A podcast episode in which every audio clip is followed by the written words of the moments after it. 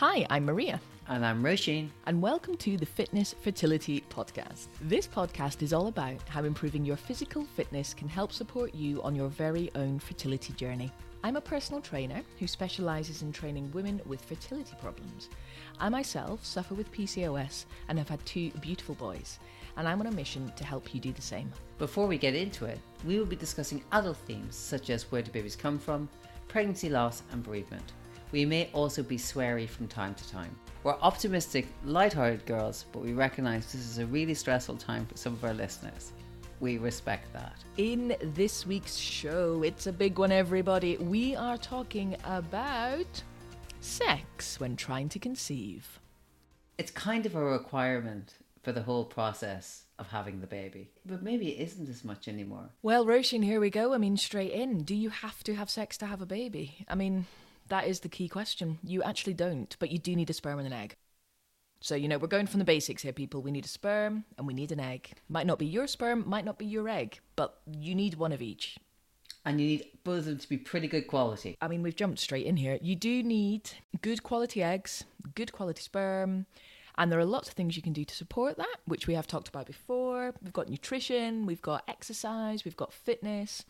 But yeah, basic line you need a good quality egg, a good quality sperm, and you need those two to meet and to like each other and to get on and fertilize the egg and hopefully you end up with a lovely embryo which hopefully then implants into the lining of your uterus. So you go on to have a lovely healthy pregnancy. That is that is the basic plan. So let's talk about the meeting of the egg and the sperm. When i was back doing biology during the flintstone years uh, we were told it was between day 13 and day 15. That's a regular 28 day cycle. Does it matter where? As in, is it better to be on day 13, 14, 15? Can you be a bit earlier? Can you be a bit later?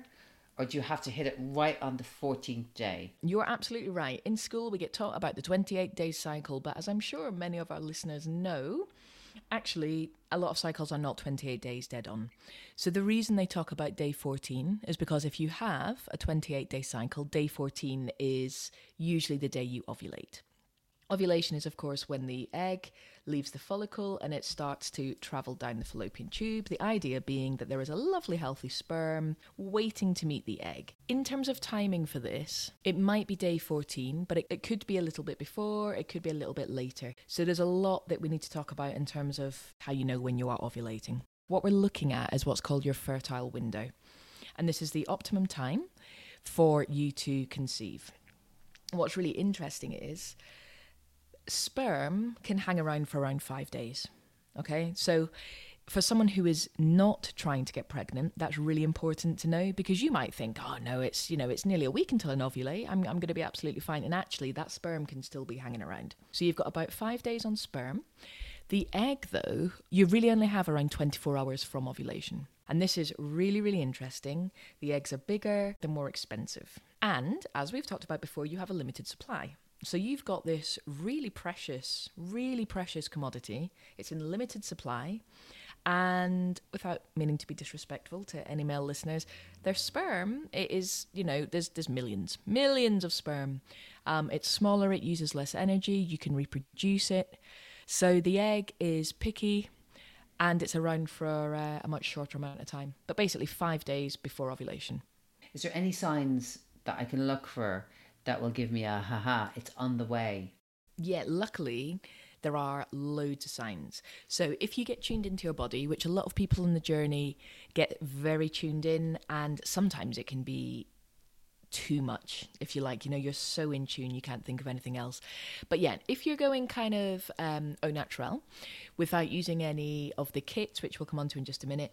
So, the key things to look for if you are ovulating some people will actually start to feel some light cramps, some people will start to feel ovulation pain. But don't worry if you don't feel that. It's just some people do. You might have them and you don't notice them. So, you've got kind of cramps and a little bit of ovulation pain. The key indicator, though, is the consistency of your cervical mucus. As you go through your cycle, your cervical mucus, which is the discharge that comes out of your vagina, will change. And around the time of ovulation, what you're looking for is the best possible environment for the sperm. The one that's easiest for them to swim through and the one that isn't too acidic so it doesn't kind of kill them off. And that's the what we call the egg white cervical mucus because it looks exactly like your egg whites. And the idea is that your body will start to produce this in abundance because the sperm love it and the sperm can um, be ejaculated and then they swim through this egg white cervical mucus having a great time, headed up to the fallopian tubes, but they get there no bother and hopefully they then meet a lovely egg. The sperm will then fertilize the egg after ovulation, because some of you will be thinking, well, how do I know if I've missed it? After ovulation, the mucus becomes kind of thicker. It's quite often quite white in colour. But if you imagine it, it'd be really difficult to swim through. so it kind of makes sense. You'd think, well, there's no way a sperm could swim through that. So it just kind of makes sense. But egg white cervical mucus is really important. When it comes to your kind of mentality. This is really interesting as well. So there's loads of research that shows uh, you might smell particularly attractive, which is really interesting, um, and other people might notice that more than you. But you might smell really good. But when it comes to your own perception of yourself, this is the time in the month where you look in the mirror and you're like, oh yeah. I am looking good today. My mm. skin is looking great. My hair is looking great. You just feel better in yourself. You look in the mirror and you're like, yes, I am looking good evolutionary with my psychology head on. This is so interesting because you want to be confident. You go out, you look good, you feel good, you find a mate, you have sex, you reproduce. Sure. So it's really, really interesting. And there's loads of really cool research on this. There was one particular study that found women who were dancers um, in clubs, so not not tap dancers and you know ballet dancers, more kind of exotic dancers. They actually get more tips around the time of ovulation um, and this is really cool. So there's something that's making them more attractive around the time of ovulation, and they earn more money, which is amazing. So there's there's loads, there's loads going on. Is this an old wives' tale that people used to take their temperature? Oh, this is true. We've got the natural body symptoms that you can tune into, but there are other ways. So there is tracking of your temperature. So on the internet, this is referred to as your BBT, which is your basal body temperature. And what happens here is after ovulation, your levels of progesterone increase. And to cut a long story short, progesterone makes you slightly warmer. So after ovulation, if you're tracking, your temperature should rise ever so slightly, and that's a really good indicator that you have ovulated. Before ovulation, though, because obviously if you're trying to get pregnant, you want to be having sex maybe every two to three days, particularly around that fertile window. That's really important you need to be having sex before you ovulate. What a lot of people do is they use what's abbreviated to OPKs, which is your ovulation predictor kits. These come in different shapes and forms. There are some that are internal that track um, your body temperature and that type of thing. There are other ones that use urine, um, so they look a bit like a pregnancy test. Some of them kind of have two lines and some of them have a smiley face, depending on whatever brand you're using. And basically, they tell you when ovulation is going to happen. So they are predicting. They give you advance notice because they pick up on a hormone called LH, which is luteinizing hormone. You get a surge of that just before you ovulate. So when you get a positive on those, you know, right, it's coming, let's do that. So you track that, you do what you need to do, and then afterwards you look for that temperature rise. And if you manage to do all of those things, you know, you should be within a, a good chance. You then move into the two week wait, which is, we've talked about this before, but it can be excruciating because it's those two weeks and it feels like the longest two weeks of your life. Many of us go down, you know, the rabbit holes and we Google many, many, many strange things. I can remember Maria saying that you once Googled in the two week wait, I've got a sore toe, could I be pregnant? And I could, listeners, I could. Yes, the internet said it, so it must be true. Oh yeah, this this is why there is no judgment here. I promise. I literally googled, "I have a sore toe, could I be pregnant?" When we're talking about sex, let's talk about how much and how good. Is it a case of it's just numbers? Let's go for it. Let's hit it as many times between now and 15 days as we can. Let's leave it all on the pitch. Is it quantity? Is it quality? Does the sperm give up after a while? You know what? What does it give up? It just it just can't be bothered anymore. Like, I'm exhausted. I'm out. Uh, I'm out. I'm all out. I love that. I love that you've asked about quality as well. So um, I will address both these issues. Okay. So, quantity wise, all the advice from doctors is usually be regular, but you don't need to have sex every day. So, the advice is basically every two to three days, because, like I said earlier, the sperm can last up to five days actually. The advice from the doctors is you don't need to be having sex every day. Some research now looks at if the quality of the sperm is affected if the male ejaculates more often, basically. And it is mixed. And like we say in our, you know, in our ending, we're not doctors, but from the research and from the literature that I was looking at, it does suggest that there is some evidence to suggest that the quality can decline if the male ejaculates too often. But I'm not an expert on this area, but that is what the research that I was looking at found. So, two to three days is what the doctors recommend in terms of quantity. In terms of quality, well, this was very interesting. We're looking at sex, and we've talked before about how, joking aside, this can take such a toll on relationships because sex is supposed to be, um, you know, fun and romantic, and this time for you and your partner to bond. When it comes to trying to conceive, you know, quite often it's like, come on, love, I've got my smiley face on my ovulation predictor kit. We need to go and do the deed. What I was looking at was whether or not um, an orgasm actually is important when it comes to trying to conceive because you know, that's a very important part of sex for a lot of people. It wasn't a kind of hard yes or a hard no, but there are journals that have suggested that Firstly, what was interesting was women are more likely to orgasm if they find their partner attractive, which may sound blindingly obvious to some of you, but this is in the literature, this is in the research. And there is some evidence that orgasm does help with conception later on. It wasn't an absolutely solid yes. Okay, and I'm sure there are people out there that do not orgasm and still get pregnant, but there is evidence to suggest it might be helpful. Probably really helpful in your want to continue to do this. Sex is taken away from fun and frivolous and it is being dragged into the practical, the timed, the calendared. As such, it could very much start feeling like you're doing this by rote. Sure. Absolutely. And you literally are, yeah. Yeah, it's right up there between the ironing and taking out the bins, you know, in terms of sort of stuff that just has to get done. It's so sad, but it's true. Achieving an orgasm, if you can, obviously. It's a nice reminder of this is actually fun. The, the whole area of orgasm is actually really interesting. And one of the things that has been shown to do is to release um, oxytocin. It is the, the love chemical, and it's the chemical in our brain that promotes um, relationships, it, it, promotes bonding, it reduces anxiety. It's this incredible chemical that we release when you stroke your dog, when you breastfeed. It really promotes feelings of connectedness. And that is, of course, released when you orgasm as well. So, again, you, you could do a massive episode just on this, but it, it is important for a lot of people. It helps maintain that relationship. There is some evidence that suggests it does help with conception. But when it comes to being in this for the long haul, anything that you can do to help that bond with your partner is really, really important because it can be really tough. I don't know if you've come across this with your clients, but and this might be a, a tiny bit left field. But what about people that don't have a sex drive?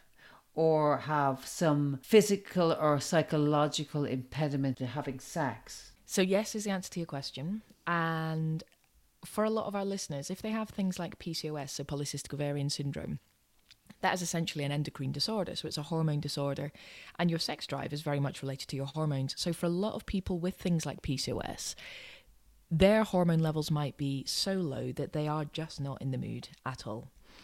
And that can be really difficult because it's stressful enough in the first place, and then you just don't want to. You know, that it doesn't mean you don't love your partner for the record. That's not what it means at all. It just means your hormones are not quite where they should be.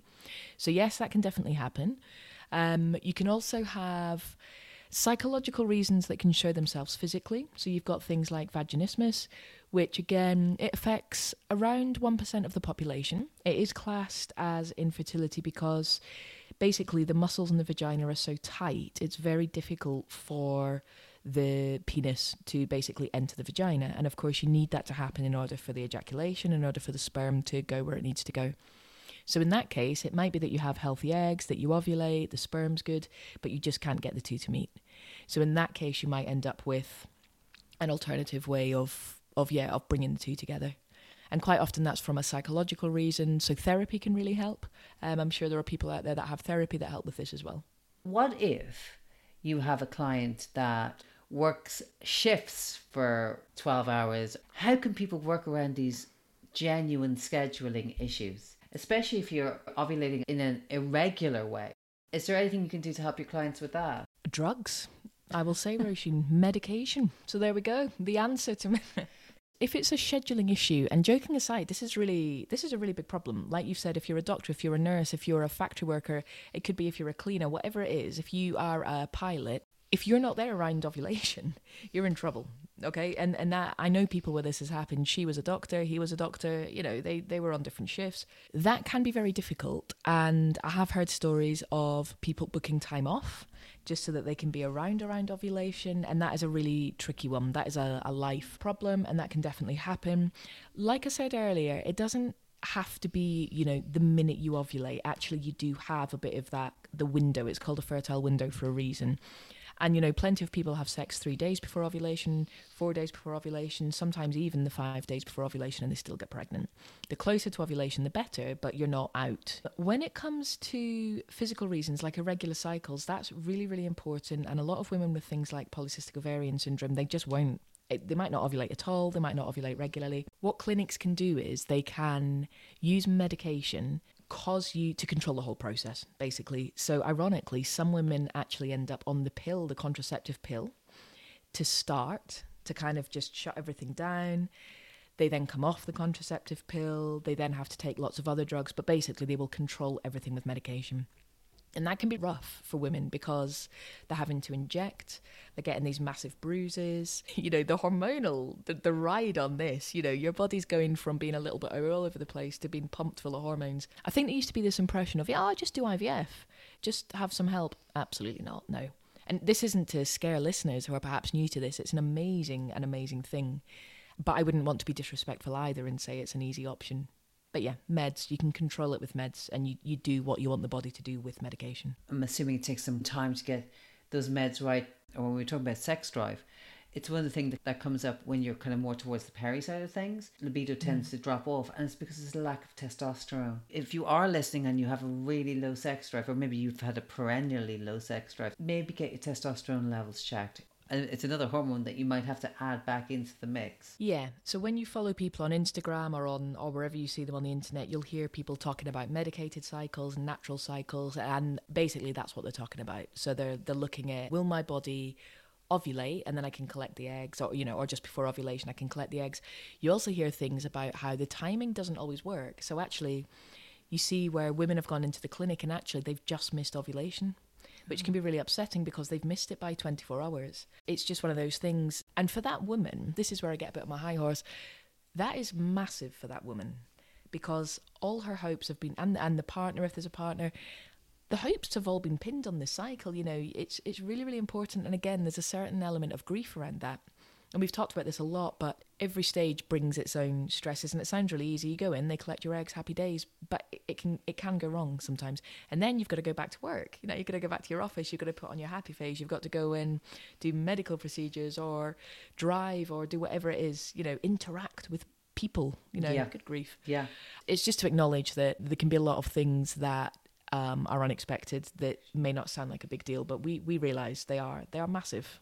It's a big thing it's one of those that it's really mm. hard. Mm. Sometimes in retrospect, it's like, oh, that's when I, oh, I ovulated then, or we were trying it this way for so long and we shouldn't have left it so long. And like, there's a lot of we should have, yeah, could have, should have, could have, yeah. Is there anything we can do? Can we improve sex? I know we talked about having an orgasm, but position, for example, or is there anything else beyond having a big O? I have been looking into this, um, and again, looking into this in the scientific journals was was very entertaining. Um, long story short, none of the research I found suggested that the position really makes that much of a difference. There are the tales of uh, you know, legs up in the air, bum on a cushion.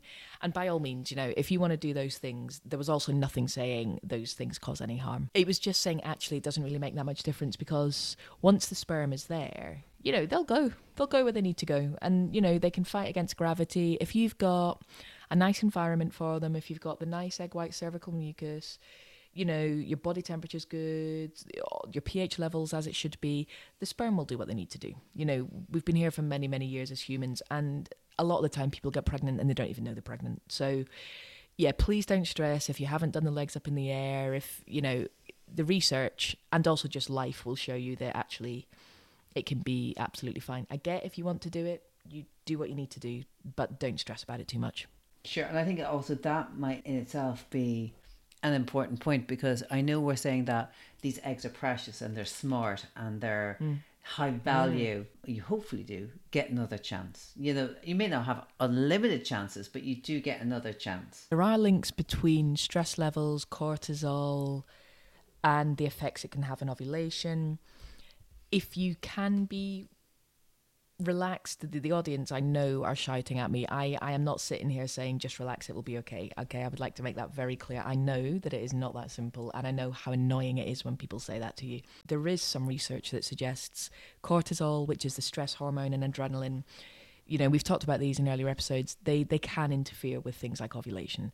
So if we can keep the levels of those down, then that can only be a good thing, which is why I include a lot of the relaxation um, in all my workouts as well, just to help people relax at the end of the workout. It can only help. Netflix and chill, which I only realised what that meant. Oh, you know, Maria, a for few months God's ago. sake. I know. I just thought it meant watch a film and have a chill. Apparently, that is not what it means, people. Yeah, apparently not. I was shocked. Shocked, I tell you. How was I supposed to know that? Who even invented that? Netflix and chill. Yeah, you're I hooking mean, up. Anyway. But anyway, yeah, so there you go. So do some Netflix and chill, which I now know what that means, and um, have a nice date night. Happy days. What are we going to be talking about next week? Next week's episode is all about the September start. So, if you're not sure what that is, tune in next week. But to give you a little taster, it will involve us talking about why September is a fantastic time. And we will also be introducing you to some challenges that we have coming up. So, tune in next week and all will be revealed. Thank you so much for listening to this week's show. Remember to subscribe to get a shiny new episode each week, and please rate, comment, and really importantly, share with your friends, especially our trying to conceive sisters. You never know who's struggling, and they may need that little bit of extra help. This may come as a surprise, but we are not doctors. We recommend that you consult your doctor before beginning any exercise or nutrition program. Get everything checked out first. Your safety is our priority. This has been a Worth a Listen production.